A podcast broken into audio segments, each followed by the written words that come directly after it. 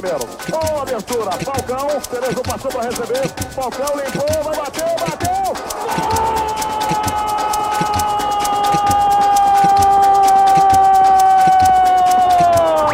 Brasil! Ele me olha, ele me. Dzisiejszy podcast to prawdziwy koncert życzeń, dlatego że kilka razy pytaliście mnie o Dawida Nerisa i Jerego Minę, ponieważ ja o nich opowiadałem w czasach, jak komentowałem mecze São Paulo, Palmeirasu, Independiente, sportklubie, czy przy okazji tekstów w piłce nożnej, a być może nie wszyscy kupują piłkę nożną i nie pamiętają, że kiedyś e, komentowałem mecze dla sportklubu, więc postanowiłem o nich jeszcze raz opowiedzieć, a jeśli ktoś czułby niedosyt, to wystarczy w zakładkę wpisać Dawid Neris albo Jery Mina i tam po kilka wpisów, w których nazwiska tych zawodników się pojawiają, znajdziecie, więc będzie o czym czytać.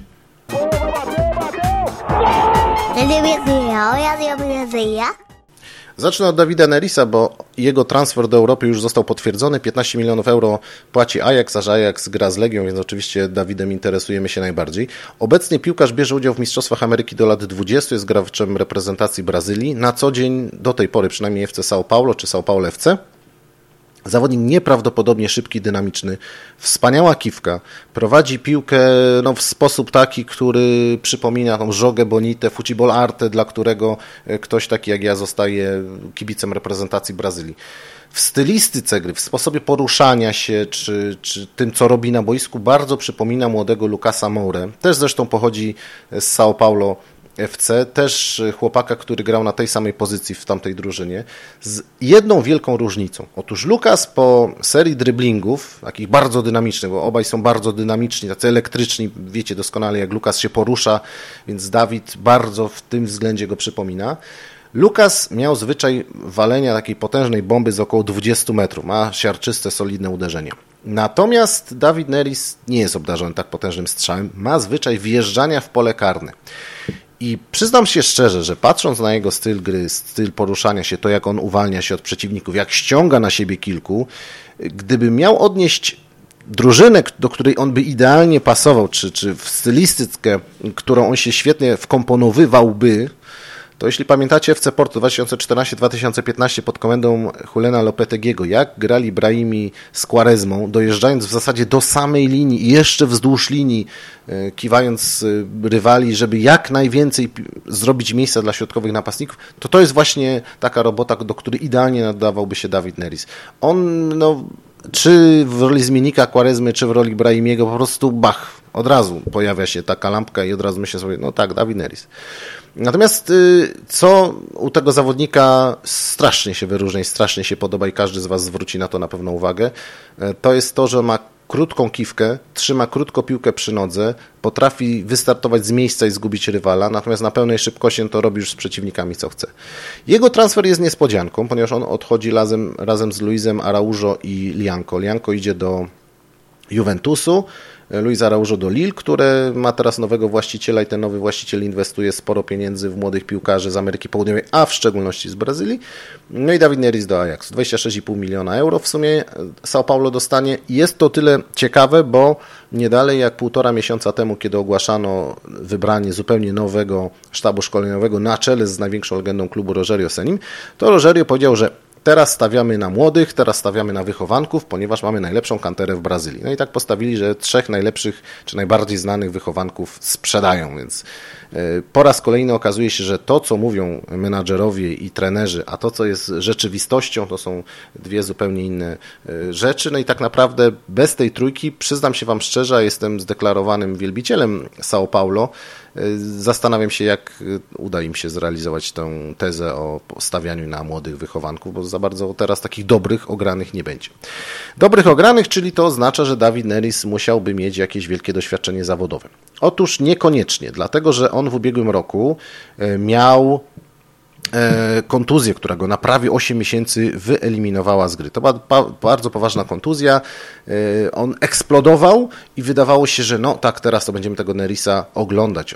A tu dupa zbita. Niestety Dawid wypadł. Pojawił się dopiero w końcówce sezonu, strzelił trzy bramki, dawał świetne zmiany, parę razy nawet pojawił się w wyjściowym składzie i wtedy zaczął się o nim mówić. Natomiast on w 2015 w drużynach młodzieżowych São Paulo robił po prostu zjawiskową różnicę. Był chłopak, który był w takim cugu, był w takim gazie, on wkręcał w ziemię bramkarzy przeciwników, y, robił z nimi po prostu co chciał. To, było, to był facet z innej bajki. I pisało się wtedy tak dużo o Gersonie, o różnych innych młodych zawodnikach, którzy gdzieś tam odpalą. Natomiast dla mnie w 2015 roku takimi młodymi chłopakami, którzy zrobili nam największe wrażenie, to byli Gabriel Jesus, no wiecie kim jest dzisiaj, dziewiątka reprezentacji Brazylii i właśnie Neris. Tylko, że Neris nie przeskoczył do zawodowców tak szybko, jak przeskoczył Gabriel Jesus. W dużej mierze myślę, że to spowodowane było tą kontuzją, więc ta kariera się gdzieś zatrzymała. Moim skromnym zdaniem São Paulo się troszeczkę pośpieszyło sprzedając go, bo to jest zawodnik, który mógł być wielką gwiazdą tego sezonu, tego klubu i nie za 15, a za 25 albo 30 milionów euro można byłoby go latem sprzedać. No ale klub jest pogrążony w długach, nie gra w pucharach, nic nie wygrywa ostatnio, a w Brazylii te premie dla zwycięzców rozgrywek są szczególnie wysokie. No myślę, że brak chyba wiary w sukces też w 2017 roku spowodował, że odchodzi. Jeszcze chwilę o tym, jak on gra, jeszcze chwilę o tym, jak on sobie radzi. No jest w reprezentacji Brazylii, którą jeszcze możecie oglądać w Sulamericano, jest ustawiony szeroko na skrzydle, ale nie wchodzi tak głęboko, nie gra tak wysoko, jak grał w drużynach młodzieżowych São Paulo siłą rzeczy traci troszeczkę tej swojej e, witalności, tej swojej takiej widowiskowej gry, dlatego że jeśli on atakuje gdzieś tam z głębi pola, to on musi gdzieś tam straszliwie nabiegać i częściej zmuszany jest do tego, żeby grać e, centry do środka. To nie jest jego styl, od razu powiem, natomiast jest to taki wiodący styl w Brazylii. W Brazylii mało gra się skrzydłowymi, raczej boczny obrońca wykonuje tą ogromną robotę, czyli idzie do przodu, on wrzuca sprzed pola karnego piłkę, E, natomiast skrzydłowy musi zejść do środka, musi gdzieś tam łamać akcję. I Dawid Neris, no myślę, że nie czuje się naturalnie w takim graniu. W Ajaxie paradoksalnie powinno mu być łatwiej, dlatego że Ajax gra w tradycyjnie w 4-3-3 i będąc jednym z trzech skrzydłowych po prostu będzie grał wyżej, będzie miał mniej przestrzeni do zabiegania, nie będzie musiał tam tyrać e, od linii do linii i myślę, że w związku z tym łatwiej będzie mu się odnaleźć. Oczywiście na jego korzyść będzie też pracowała inna rzecz. W Holandii e, gra się na pięknych murawach, pięknych stadionach, e, w lepszych warunkach pogodowych niż w Brazylii, no bo nie jest tak gorąco. Więc chłopak z tą witalnością, e, gdzie potrzebuje grać na pięknym, świetnie przygotowanym boisku, tylko i wyłącznie może błyszczeć tymi swoimi sztuczkami technicznymi. Ale oczywiście jest zawsze jeden problem przy okazji takich widowiskowo grających latynosów, a mianowicie taki, że wielu trenerów postanawia ich utemperować, żeby pokazać im, że no nie tędy droga. Tak na przykład utemperowano Oscara, który nam zgasł i, i przestał być tak naprawdę widowiskowym zawodnikiem. Tak utemperowano mimo wszystko jednak Lukasa, którego ja lubię, ale no nie jest tym piłkarzem, który stracił ten boży błysk. Nie udało się utemperować Neymara, całe szczęście, chwała Bogu, i nie udało się utemperować Douglasa Kosty. Gdybym miał szukać podobieństw, to gdzieś bym widział też trochę podobieństw do Douglasa Kosty, przynajmniej w tym, co on robi na boisku.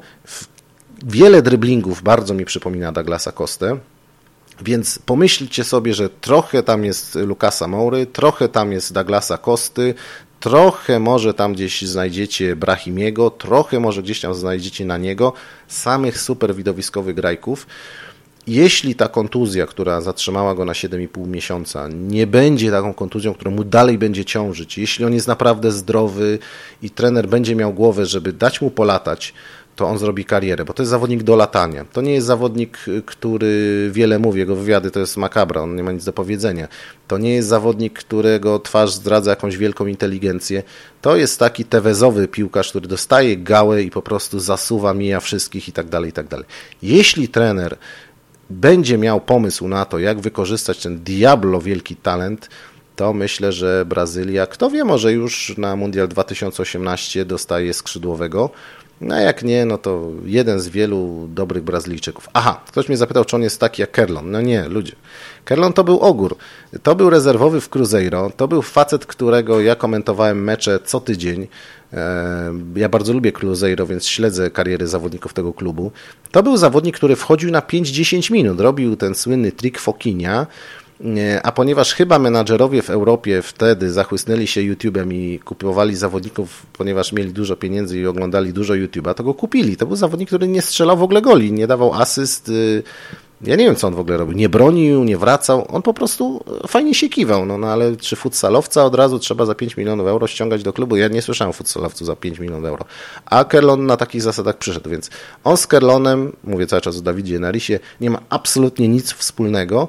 Natomiast, tak jak mówię, on jest ciągle jeszcze takim czerstwym taktycznie piłkarzem. No ale gdzie jak nie w Ajaxie ma się przygotowywać do nowoczesnego futbolu. Także brawo dla Ajaxu. No i mam nadzieję, że Dawid Neris niedługo pofrunie, bo tak jak mówię, chłopak do latania.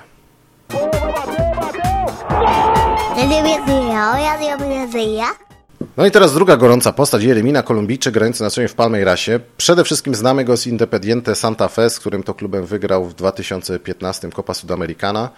O, świetny piłkarz, wysoki 1,93 m, 1,94 m, niektóre portale podają no, metr, metr, centymetr w te czy we w te nie robi różnicy. Bardzo plastyczny, troszkę przypomina sposobem poruszania się juniora Bajano, takiego brazylijskiego stopera sprzed lat. Trochę też w ogóle stylem gry go przypomina.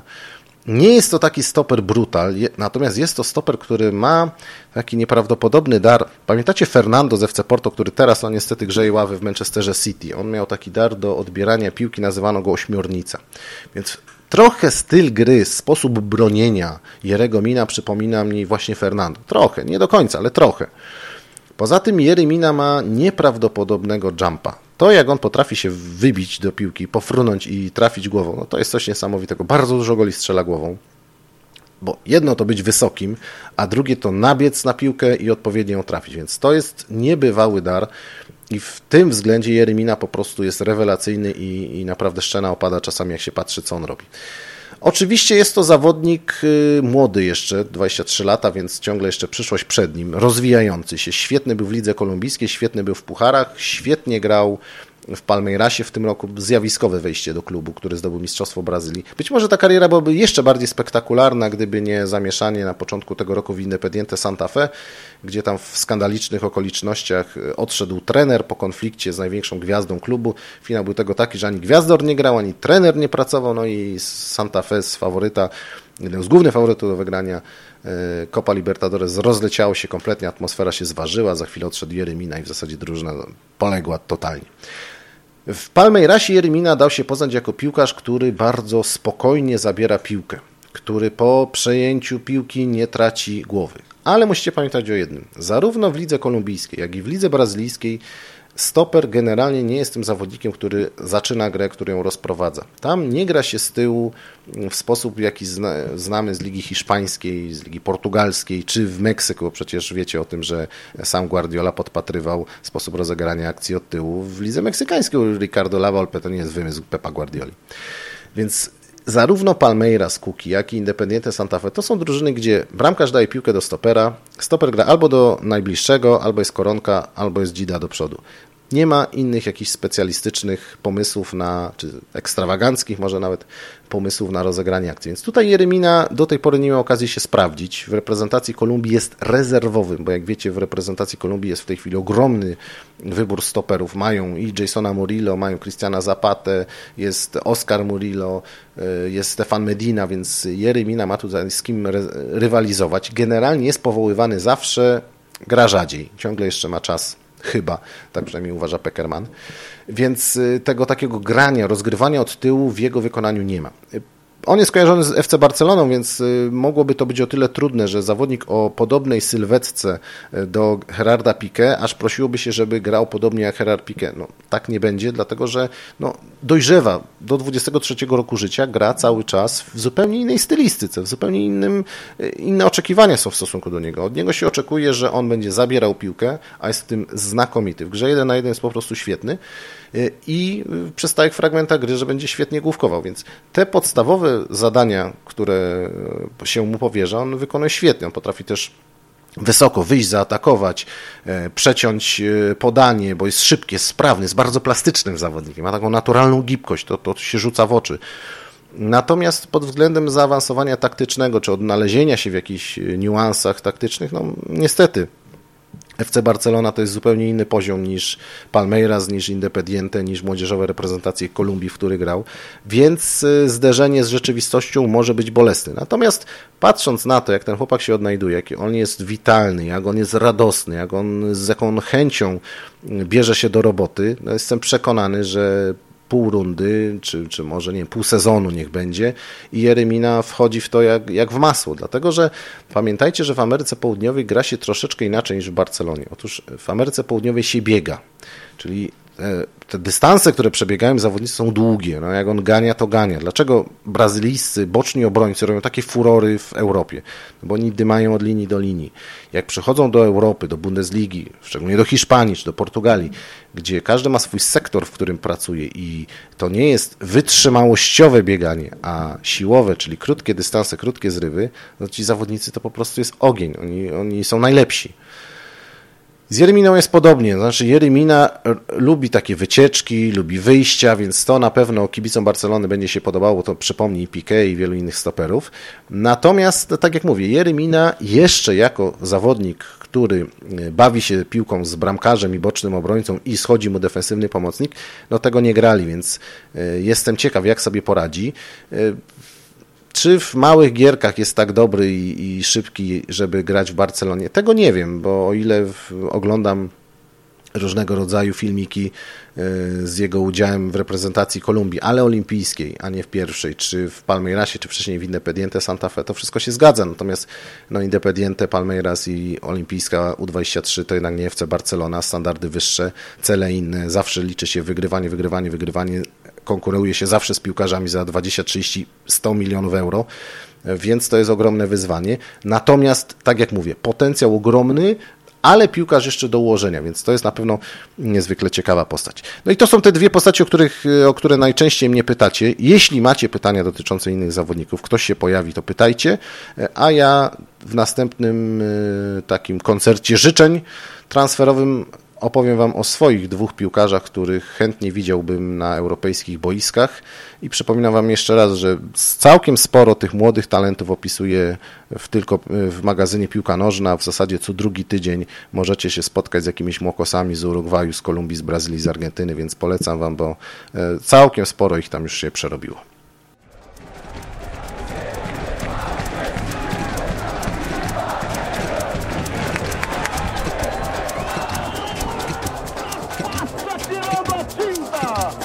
Levou o primeiro. Boa abertura. Falcão. Cerezo passou para receber. Falcão limpou. Vai bater. Bateu.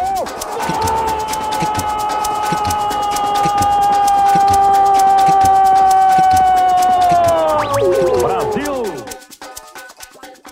Ele me dizia, olha.